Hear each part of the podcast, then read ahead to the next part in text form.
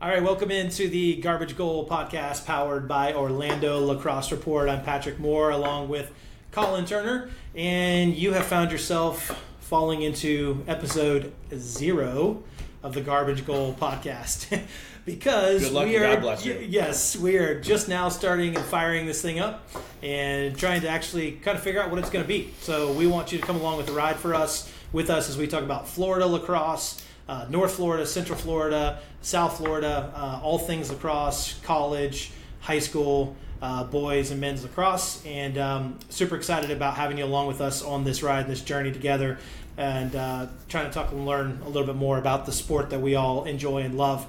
And so we just thought it'd be fun to hop on here as we kind of roll this and ramp this thing up, Colin, and sort of to our small but hopefully growing audience that's going to be involved in this journey in this Garbage Goal podcast to just sort of introduce ourselves and talk a little bit about what we want this to be and also for us to say, hey, this is a platform for you, you lacrosse fans, you parents, you coaches, you players. Give us your feedback. Let us know what you think. Let us know what we can bring to the table to entertain you, to teach you, that you can teach us, and vice versa.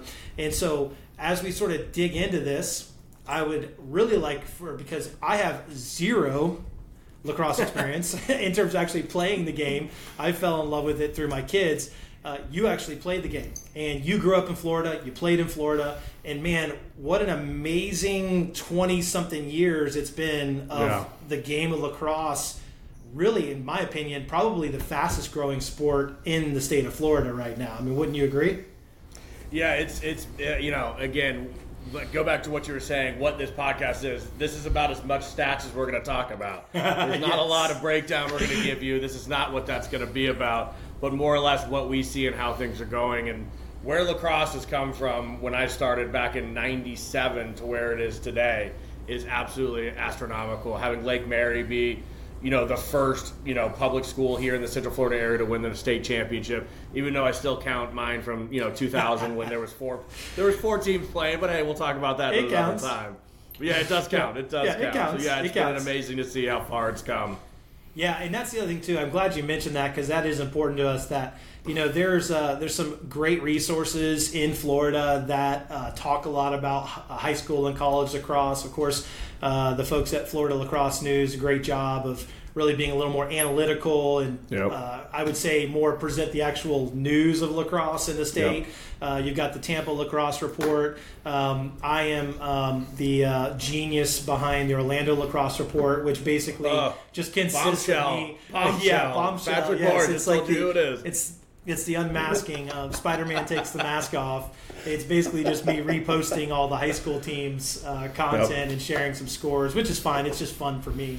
But Yep. you know, one of the things, uh, the reason I started that whole Orlando Lacrosse Report Instagram account, which is now turned into a TikTok account and even a Facebook Facebook account, is I just really wanted to expose people and give some notoriety to these high school programs because lacrosse is i mean it, it's unbelievable. To me it's like when i was in high school because i grew up in orlando as well did play lacrosse but played basketball and soccer golf and all that. But you know uh, the growth of the game especially from the private schools now into the public school arena is unbelievable. And the talent is just getting better and better.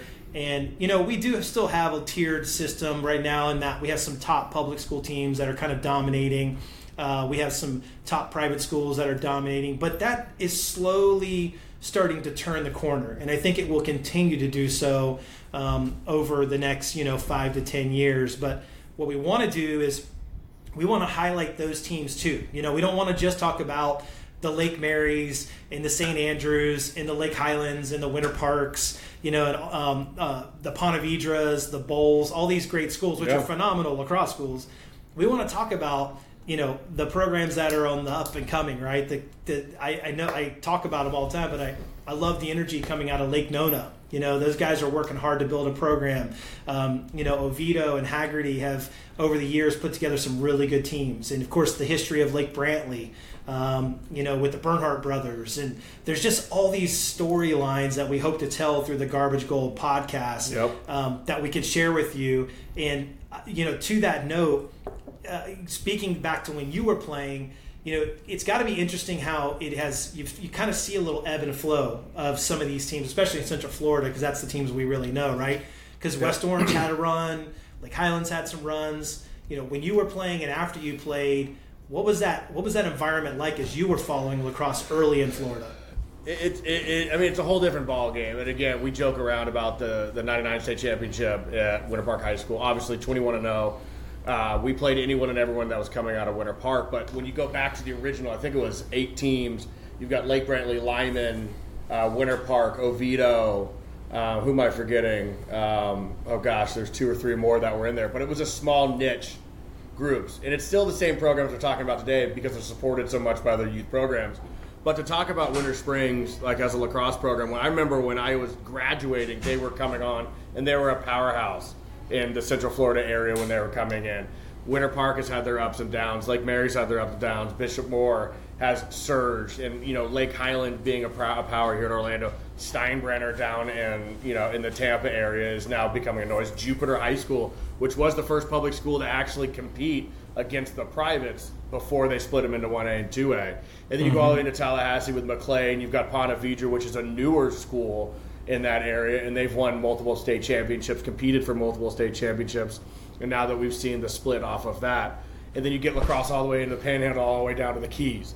I mean, it's it's absolutely amazing to see how many programs and how competitive they are, but also to see how many players that we're seeing that will pop up at an East River and be yeah. a dominating player for an East River team that you know has their struggles of getting enough people in there and growing their program and holding on to coaches.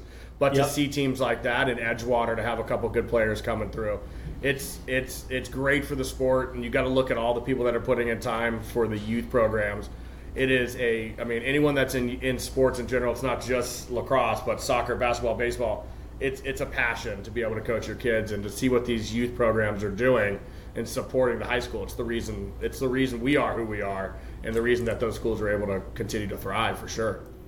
Well, a couple other things that I think we want to make sure that we're going to touch on as this podcast continues to evolve here at the Garbage Garbage Goal podcast is that you know we also want to talk a little bit about um, some of the big names that have come through Florida, right? And we'll we'll have some of those guys um, on this program. Uh, in in you know like a quick a quick list of those guys would be you know the Sergio Salcido, right, from Winter Park, who was an All American at Syracuse, who has an amazing story. The Bernhardt mm-hmm. brothers, who everybody knows and everybody loves, you know, all went through Maryland and have had great success. Actually, I think they're all coaching at Maryland now. I think uh, Jared's even there. They're all there, I think, at the same time now. Um, they've had a great, uh, incredible careers. Um, you know, there's been multiple names. We have guys uh, now, even uh, in the last couple years, from the Orlando area that are going to Division One programs and having success, and we'll talk to talk about those guys. Um, the other two things that I that I definitely want to cover uh, in the Garbage Goal podcast is going to be talking a little bit about travel and club lacrosse and that what that looks like because I would imagine versus what you saw growing up. Oh, yeah. And even in the last like five or six years, the, ex- the explosive nature of club and travel lacrosse. And then just that last piece is college lacrosse. And I, that's the part I think is almost like the hidden gem of Florida is the division two lacrosse in Florida is right it's now good. it's insane. It's so good. And so, um, you know, you've got Rollins, you've got Florida Southern, You've got Tampa, who are all three competing for national championships this past spring, who are all loaded again. You've got up and coming programs, you know, that are trying to build with Embry Riddle. Uh, you got Flagler, who's a, a two-year-old uh, Division two program. Um, you know, you have all these things happening. St. Leo's, uh, can't forget them, and uh, Florida Tech. It's it's unbelievable. So we're definitely going to touch on the college expansion, especially Division two and then the last little kind of weird one-off is that one Division One school that we have in Florida, Jacksonville University, which is the only men's Division One program in the whole state, which is just crazy to me. It's nuts to think uh, about it. It's it's crazy. And you talk about a competitive uh, uh, recruiting advantage. You know, I always joke that the coaches at JU just you know take their recruits to the beach in February and go, hey everybody's in shorts and bathing suits. Come to school here and play lacrosse instead of going to Philadelphia and sitting in the snow. You know, it's a it's great. Such a hard sell to show people on the beach of Jacksonville and not be up in the snow. Yeah, in Maryland and in New York and upstate. Exactly. Yeah. So, so there's all these little components that you know if you're new to lacrosse or maybe you've been in lacrosse in Florida, been around it as a parent, a coach, player, or just a fan, maybe you haven't thought about those different angles. And so as Colin and I've been talking about this this podcast, we've been talking about what do we cover that's fun, but is also kind of like uncovering these little hidden gems of lacrosse in Florida and telling the story of what has been, what it is, and kind of where it's going.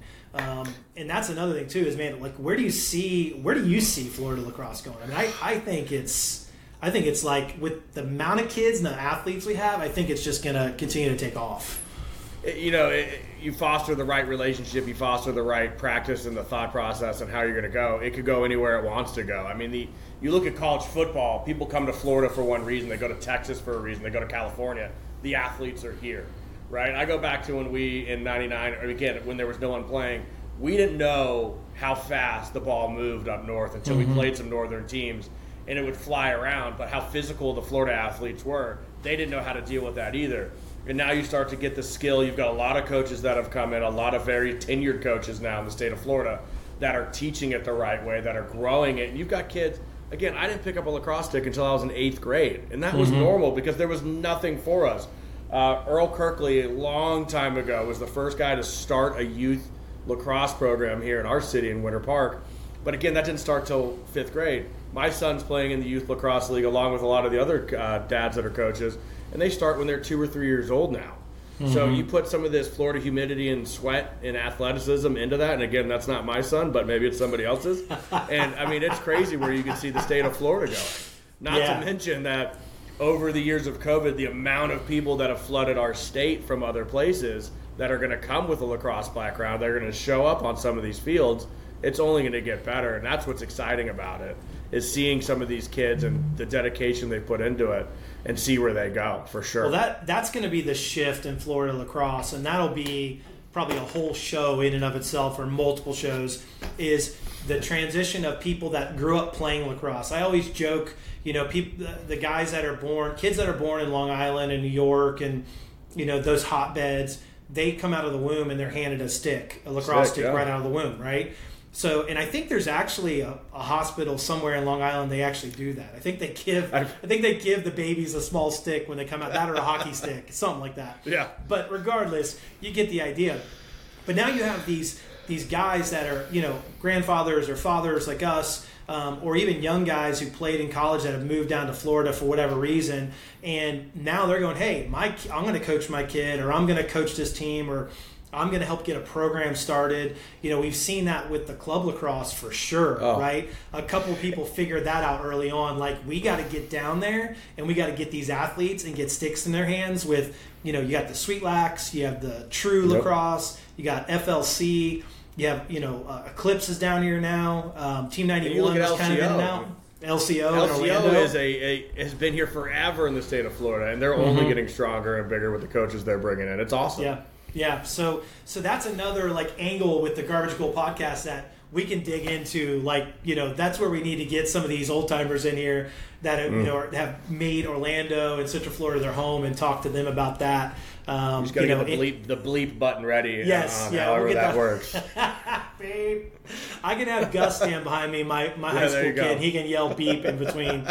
But hey, that's, that's what I we think. no, but I mean that's what we want. We want for the Garbage yeah. Goal podcast. We want this to be fun. We want it to be energetic. We want it to be informative, um, and we want to learn a little bit more about you know the teams, the coaches, the players, and share some funny stories, share some neat stories, and um, kind of talk about where the progression of this game is going to go um, as we continue to cover, you know, Central Florida and the whole state of Florida with lacrosse. And who knows where this thing will go? You know, we might end up covering lacrosse in Alabama. I don't even know if they have lacrosse in Alabama. they do. We played a team from there. they do actually. I met, I know a family their son played. I think they're kind of like yeah. Winter Park was back in '99. There's only like six teams. So yeah, but, they're, but they're working on it. They're working on it. I bet you that one really good team is doing very well in Alabama. That's probably winning everything. You know. I would imagine so. It's probably Hoover or somebody like that. Yeah, so, without a doubt. Uh, you and, and, like you're saying, the best thing is, is we look at lacrosse as a conversation, and that's really what we're hoping to make this out of. My favorite thing to do in the 10, almost 11 years that I've been coaching, which is nothing with some of these tenured coaches that have been out there, is having conversations about what they see about the game, how they look at the game, how they've learned, who they've learned, and where they see it going. It's such there's so many dedicated coaches that are out there and parents that have a story to tell, and I'm excited to dig into it, and especially the referees. That's what I'm excited to get a couple of the zebras in here and have a conversation Yes. because Yes. that's that's a whole different different convo. So I will say I have I may or may not have had an offline conversation with a referee uh, who did not agree to come on the podcast, but I asked them if they would let me just blur their face out. Um, so I was gonna get one of the I was just gonna print one and have him stick it on his forehead and Yeah. see you know see if, and we could try and change his voice and see if we can't. Unfortunately, I would imagine that ref probably knows a few stories about me um, at Yeah, some different probably. games, you know. So I've been known to get a little wound up, and I apologize for that. But anyhow, No, you listen, don't. yeah, I know, I know. But we Yeah. got so much more coming here on the Garbage Goal podcast. We're super excited that you tuned in and um, that you're going to be journey, joining us along. Make sure you subscribe. Uh, we're going to be on YouTube, TikTok, um, and on um, uh, Apple Play or on Apple uh, Podcast. And uh, we're, you know, give us your feedback. Leave your comments. Tell us what you think. Um, if we stink, we already know it, so it won't hurt our feelings. Um, if you think we're great, tell us because we probably need a little pump. You know, a little. We're both in sales, so we get defeated all. You know, get rejected all day. So we would appreciate a little positive feedback. But thanks for tuning in to episode zero of the Garbage Goal podcast, powered by Orlando Lacrosse Report. I'm Patrick, and for Colin, we'll see you next sir. time.